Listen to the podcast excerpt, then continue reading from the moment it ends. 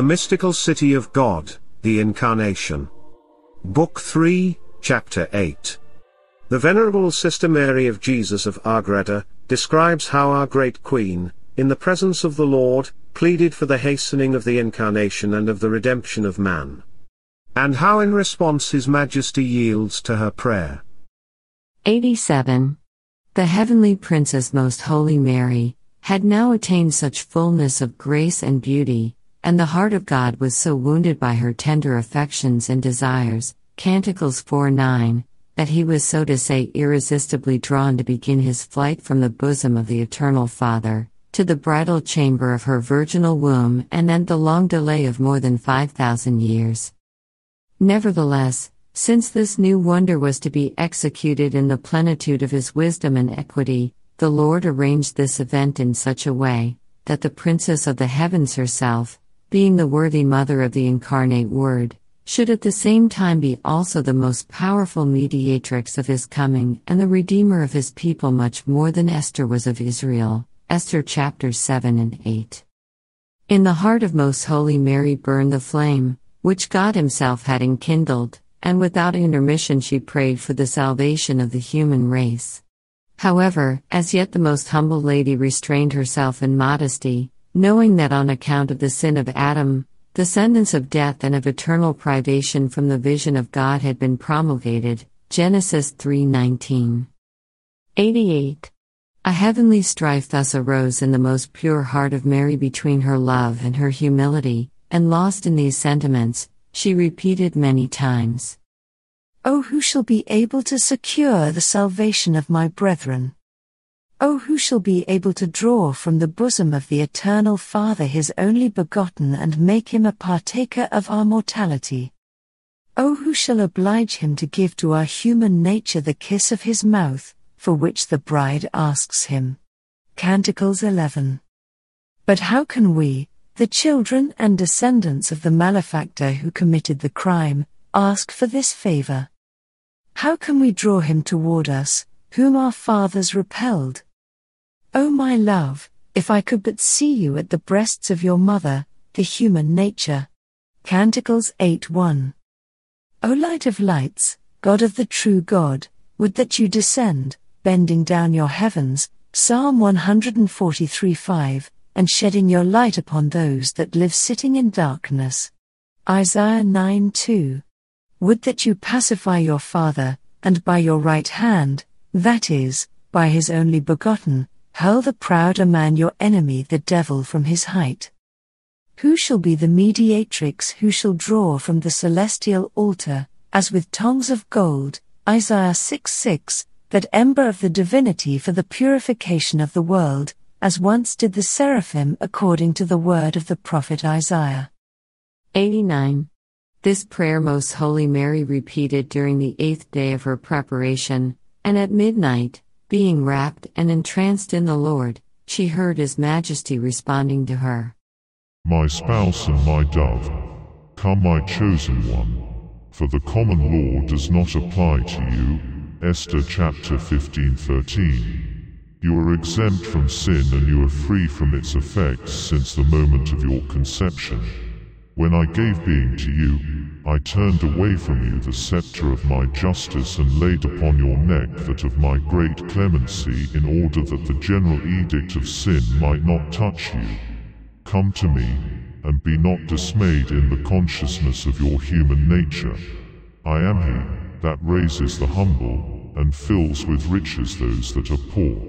You have me for your friend, and my liberal mercies shall be at your disposal. ninety. These words our Queen heard intellectually, and as in the preceding night, she presently felt herself raised by the holy angels bodily to heaven, while in her place remained one of the angels of her guard. Again she ascended to the presence of the Most High, so enriched by the treasures of His graces and gifts, so fortunate and beautiful, that she singularly excited the wonder of the supernal spirits. They broke out in praise of the Almighty, saying, "Who is this that ascends from the desert, overflowing with delights?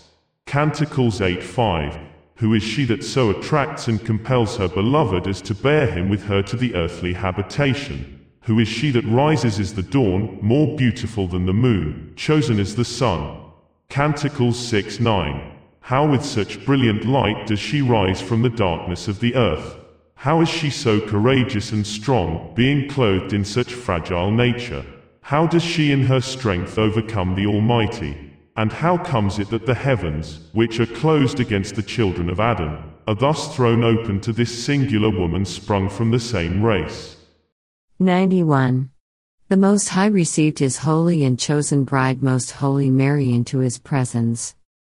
Although this happened not in an intuitive, but in an abstractive vision of the divinity, it was accompanied with incomparable favors of light and purification proceeding from the Lord Himself, such as were specially reserved for this day. For they were so divine that in our way of speaking, God Himself who wrought them, was astonished and was charmed with the work of His hand. As if entranced with love, He spoke to her and said, "Return, return, O Sulamitess, that we may behold thee." Canticles six thirteen. My spouse, my most perfect and beloved dove, pleasing in my sight, turn and advance toward us, that we may behold thee and be charmed by thy beauty. I do not regret to have created man, and I delight in his formation, since thou hast been born of him. Let my celestial spirits see how justly I have desired and do desire to choose thee as my spouse and the queen of all the creatures. Let them see what good reason I have to rejoice in this my bridal chamber, from whence my only begotten, next to that of my own bosom, shall derive the greatest glory. Let all understand that if I justly repudiated Eve, the first queen of the earth, on account of her disobedience, I now place you and establish you in the highest dignity, showing my magnificence and power in dealing with thy purest humility and self-abasement. ninety-two. This day was for the angels a day of jubilation and rejoicing greater than any since their creation. And when the Most Blessed Trinity thus chose and appointed His spouse and mother of the Word for the Queen and Lady of the creatures, the holy angels and all the celestial court of spirits acknowledged and received her as their mistress and superior, and they sung sweet hymns of glory in her honor and in praise of her Author. During these hidden and admirable mysteries, the heavenly Queen Mary was absorbed in the abyss of the divinity and in the light of His infinite perfections, and thereby the Lord prevented her from attending to all that happened. Thus the sacrament of her mothership of the only begotten still remained hidden to her until the proper time. Never did the Lord deal in such a manner with any nation, Psalm one forty-seven twenty, nor did He ever show Himself so great and powerful in any creature, as on this day in Most Holy Mary. ninety-three. The Most High added yet other favors, saying to her with extreme condescension, "My chosen spouse, since thou hast found grace in my eyes, ask of me without restraint what thou desires, and I assure thee, as the most faithful God and powerful King, that I shall not reject your petitions nor deny you what you ask." Our great princess humiliated herself profoundly, and relying on the promise and royal word of the Lord, and inspired with highest confidence, she answered saying, "My Lord and highest God, if I have found grace in thy eyes," Genesis eighteen three and twenty-seven, "although I am dust and ashes, I will speak in thy divine presence and pour out to you my heart," Psalm sixty-one nine. Again His Majesty assured her and commanded her to ask in the presence of all the heavenly court, for whatever she desired, even if it were a part of His kingdom, Esther five three.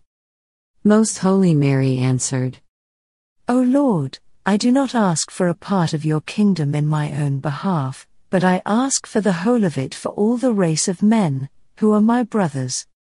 I beseech you, highest and powerful King, that according to your immense kindness, you send us your only begotten our Redeemer, in order that he may satisfy for the sins of all the world, that your people may gain the freedom so much desired, and that through the satisfaction thus rendered to your justice, peace may be declared among men upon earth, Ezekiel thirty-four twenty-five, and that the portals of heaven, closed by sin, may be thrown open for its inhabitants. Let all flesh see your salvation, Isaiah fifty-two ten. Let peace and justice give each other that close embrace and the kiss, which David asked for, Psalm eighty-four eleven. Let us mortals possess a teacher, a guide and a saviour, Isaiah thirty twenty, a chief, who shall live and dwell with us, Baruch three thirty-eight. Let the day of your promises dawn upon us, O my God, let your words be fulfilled, and let the Messiah, expected for so many ages, arrive. These are my anxious desires, and for this do I breathe forth my sighs, since you show to me the condescension of your infinite clemency. ninety-four. The highest Lord, who wished to bind himself by her prayer, disposed and incited the petitions of his beloved spouse. Benignly he inclined toward her and answered her with singular clemency. Pleasing to my will are your requests, and acceptable are your petitions. It shall be done as you ask. I desire my daughter and spouse, what you seek, and as a pledge of this, I give you my word and promise you, that very shortly my only begotten shall descend to the earth and shall vest himself and unite himself with the human nature. Thus your acceptable wishes shall be executed and fulfilled. ninety-five. With this assurance and divine promise, our great Queen Princess felt new enlightenment and security in her spirit, convincing her that the end of that long protracted and prolix night of sin and of the ancient law was approaching, and that the brightness of human redemption was about to dawn. And because the rays of the Sun of Justice, whose dawn was soon to arise from her, so closely and so intensely enveloped her, she became herself the most beautiful aurora, inflamed and refulgent as it were with the fiery clouds of the divinity, which transformed all things within her.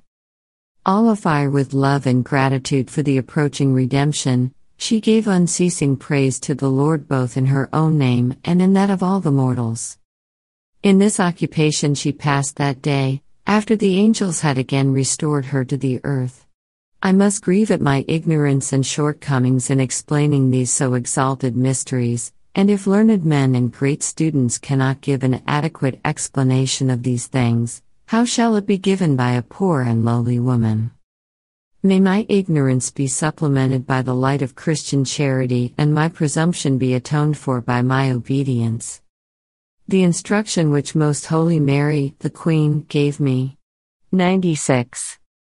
My dearest daughter, how far removed is worldly wisdom from the admirable operations of the divine power in these sacraments of the incarnation of the divine word in my womb.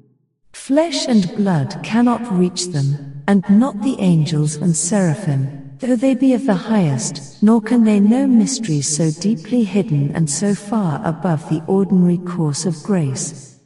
Praise the Lord for them, my beloved, with incessant love and thankfulness. No longer be slow in understanding the greatness of his divine love and his readiness to benefit his friends and dear ones, whom he desires to elevate from the dust and enrich in diverse manners.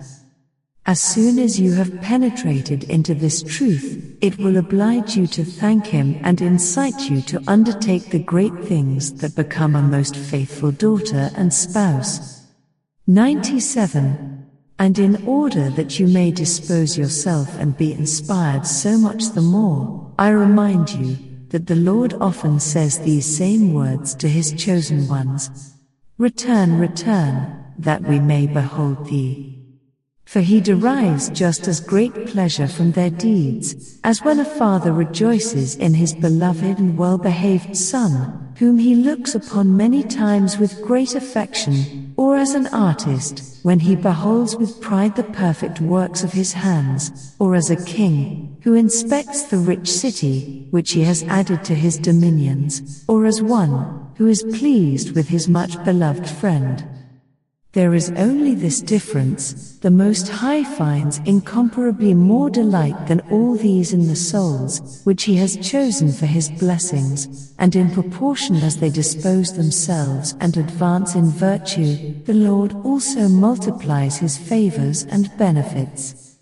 If the mortals that attain to the light of faith would enter into this truth, they would merely on account of this complacence of the Almighty in their good deeds, not only preserve themselves from sin, but they would zealously engage in great works until death and eagerly show their loving servitude to Him, who is so liberal in rewarding, and so generous in His favors. ninety-eight. When, on this eighth day which you have described, the Lord in heaven spoke to me these words, Return, return, asking me to turn toward Him and allow the celestial spirits to look upon me.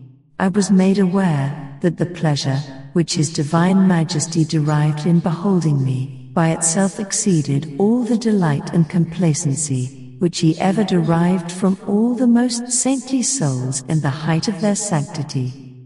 In His gracious condescension He was more pleased in me than in all the apostles, martyrs, confessors, virgins and all the rest of the saints. And this pleasure and complacency of the Most High overflowed and enriched my spirit with such an influx of grace and participation of the divinity, that you can neither understand nor explain it as long as you are in the mortal flesh. But I tell you of this hidden mystery, in order that you may bless its author, and that, while yet your exile from the fatherland continues, you dispose and exert yourself in my place and name to extend and reach out your hands to great things. Proverbs thirty-one nineteen. Give to the Lord the satisfaction expected of you, and strive after it, thus earning His blessings and soliciting them for yourself and your neighbor with perfect charity.